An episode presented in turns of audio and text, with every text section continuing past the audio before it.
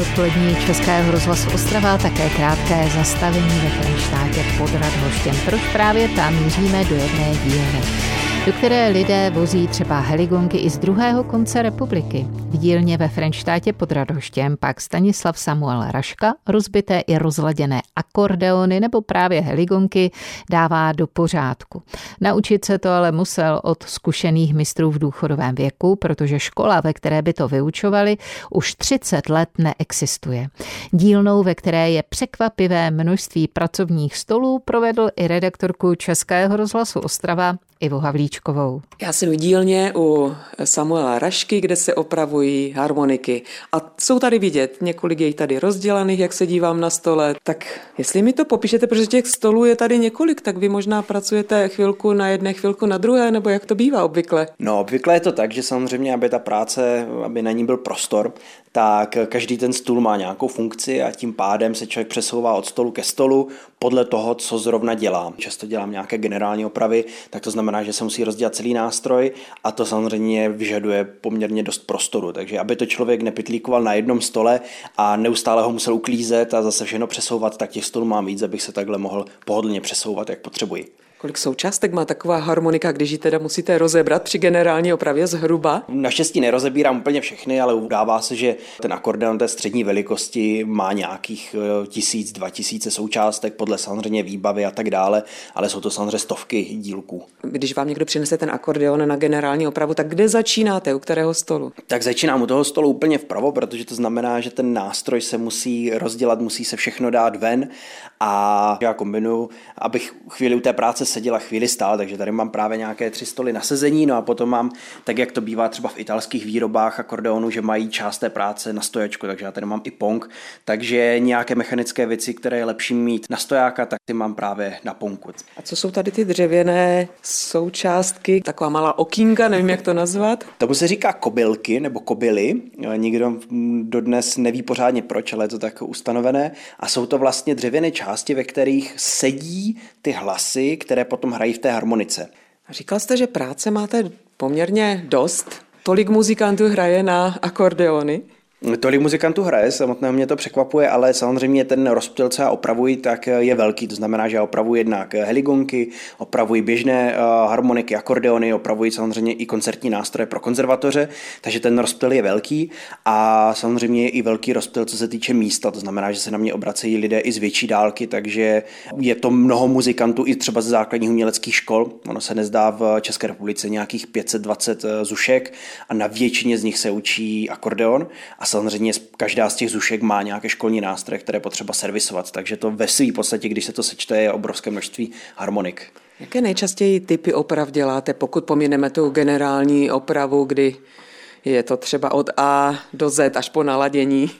Ty dělám nejčastěji, no. Jako většinou je to tak, že ten člověk, když už eh, tady dojde a ujede třeba i nějakou větší vzdálenost, měl jsem tady nedávno pána z Českých Budějovic, tak samozřejmě, když už ten nástroj doveze, tak ho chce dát celý dohromady, včetně eh, často i řemenu nebo batohu. Zkrátka, když už bude trávit nějaký častou cestou a i tím, že ten nástroj tady třeba měsíc, dva pobude, tak většinou je to kompletní generálka. To zní tak, že takových zručných opravářů akordeonu moc není, když k vám jezdí lidé až z Budějovic. To těžko říci, kolik je jich zručných, ale pravdou je, že těch opravářů obecně samozřejmě v republice je málo, protože je to povolání, které se už jako dlouho nevyučuje a těch lidí, kteří by to dělali, není moc. Takže i z tohohle důvodu lidé eh, dojedou takhle z dálky, nebo je to často tak, že mají nějaké pracovní povinnosti tady v kraji, takže dojedou třeba z Čech, nechají opravit nástroje, jedou zpátky.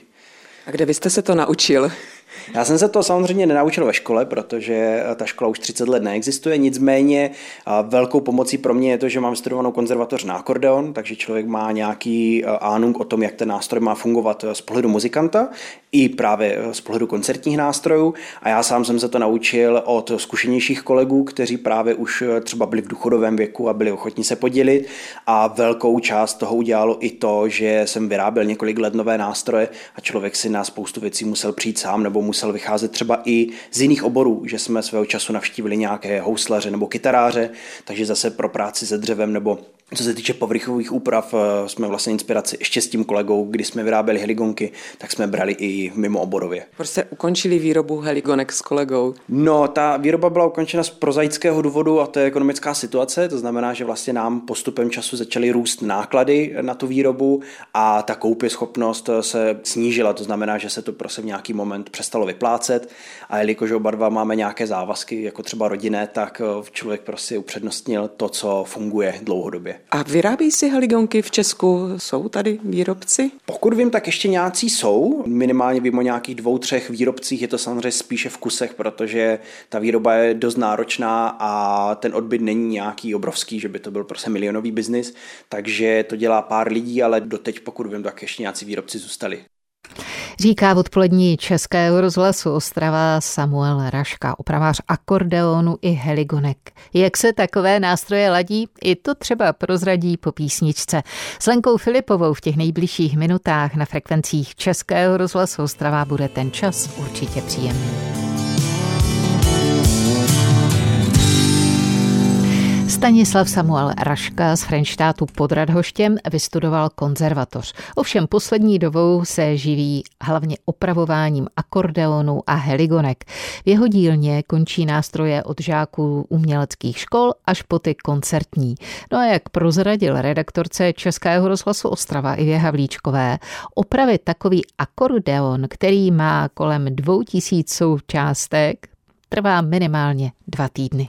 Pojďme ještě udělat pořádek v tom akordeon heligonka, jaký je tam ten hlavní rozdíl? No hlavní rozdíl eh, je v tom, že akordeon, když stisknete knoflík nebo klávesu, tak ven a dovnitř hraje stejný tón, kdežto na heligonce ven a dovnitř máte tón jiný. Jo, je to dané tím, že ten akordeon se vyvíjel jiným způsobem a z jiných cest než heligonka a taky jiné použití. Takže do dneška ta heligonka má to použití především ve folkloru nebo řekněme v písničkách, protože ten nástroj je malinkatý, ale velmi zvučný a zároveň nabízí na pár knoflících jako dostatečné hudební možnosti a akordeon eh, zase je zaměřený na, řekněme, nějakou univerzálnost, to znamená, že si zahrajete třeba ve všech tóninách, můžete hrát eh, libovolný žánr, když to ta heligonka zase má nějaká omezení, jsou tam ty, řekněme, nejpoužívanější tóny. Když vás tak poslouchám a proberu si to v hlavě. Zní mi to, že možná jednodušší o něco je naučit se hrát na tu heligonku, kdyby někdo začínal s nástrojem. Dle mojí zkušenosti, protože jsem i učil právě eh, nějakou dobu akordeon na heligonku, tak je to jedno. Tam záleží ve výsledku na té píli toho člověka, na nějakém pochopení té muziky a to je stejné, jestli u akordeonu nebo u heligonky. Když se rozhlédnu tady po dílně Samuela Rašky, nevidím tu heligonku na první pohled. Máte tu nějakou? To samozřejmě, eh, heligonky jsou třeba tamhle nahoře, jsou dvě, jedna je tadyhle dole, ještě další dvě jsou dole, takže heligonky tady jsou... jsou v regálu opraveno? Ne, to všechny nástroje, které tady jsou, jsou v regálu rozbito a připraveno k opravě. Kde je regál opraveno? No. To už si asi lidé vyzvedli, ty hotové nástroje. No ku podivu ten tady nemám, protože ten nástroj, jakmile opravím, tak obvykle do dvou dnů, někdy i ten stejný den mizí, protože samozřejmě ti lidé ty nástroje používají, takže opravím, zavolám a ten člověk okamžitě přijíždí z ten nástroj vyzvednout. Když postoupíme tady ještě k tomu stolu, tak tady je ten akordeon v podstatě rozpůlený, dalo by se to tak říct, leží na tom měchu ano, to, tohle je ladící měch, nebo vůbec celé takové jako ladící stanoviště, kde člověk má veškeré věci, co potřebuje pro ladění a vlastně funguje to tak, že abyste ten nástroj naladila co nejlépe, tak musíte mít všechny hlasy vevnitř a jakoby simulovat, jakoby se na ten nástroj hrálo. To znamená, že já tady mám udělaný ladící měch a na ten vlastně přikládám tu polovinu toho nástroje, ať už je to basová část nebo pravá ruka a tam si můžete ten, ten nástroj normálně zahrát a vyzkoušet, jak ladí a případně se k něm, hlavně k těm hlasům dobře dostanete. Můžeme vyzkoušet? Neříkám, že je už naladěná, takže nebude to třeba úplně čistý tón, na tom samozřejmě pracujete.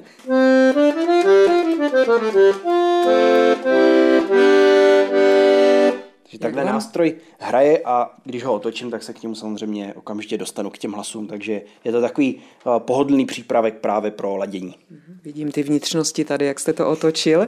No a už, už je naladěný, zní už dobře? Tenhle je z části naladěný, ještě mu samozřejmě něco chybí, ale už se na něm pracuje. Ještě kdybychom postoupili dál, tady vidím tedy akordeon řekněme, už více kompletní, tak tady u toho místa, kde stojíte při té opravě, v jaké jste tady fázi?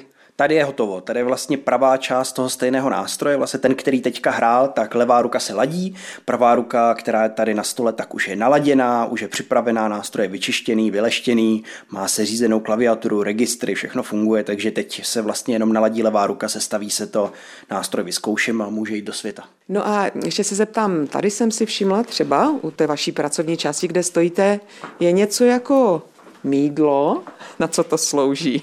Ano, tak mídlo slouží samozřejmě k odstranění mastnot na tom nástroji. je to mídlo? Ano, je to mídlo. Je to mídlo přímo na čištění, že buď to máte nějaké leštící přípravky v případě právě eh, toho celuloidu na tom nástroji, aby ten nástroj získal ten původní lesk, ale je tam spousta věcí, které nemůžete vzít leštícím přípravkem a potřebujete je i přesto odmastit tak jako jsou třeba klávesy, no tak to vezmete lehce namočeným hadříkem s mídlem, abyste se zbavili těch mastnot. V dílně tady pracujete sám. Jak dlouho trvá obvykle taková generální oprava akordeonu nebo heligonky? No na čistý čas se to říká eh, obtížně, protože tam spousta fází, kdy ten nástroj čeká, že je potřeba, aby někde něco zaschlo nebo aby někde něco se odmočilo, vyčistilo, ale obvykle, když to ten člověk donese, tak se to dá nejdřív udělat za nějaké dva týdny, řekněme.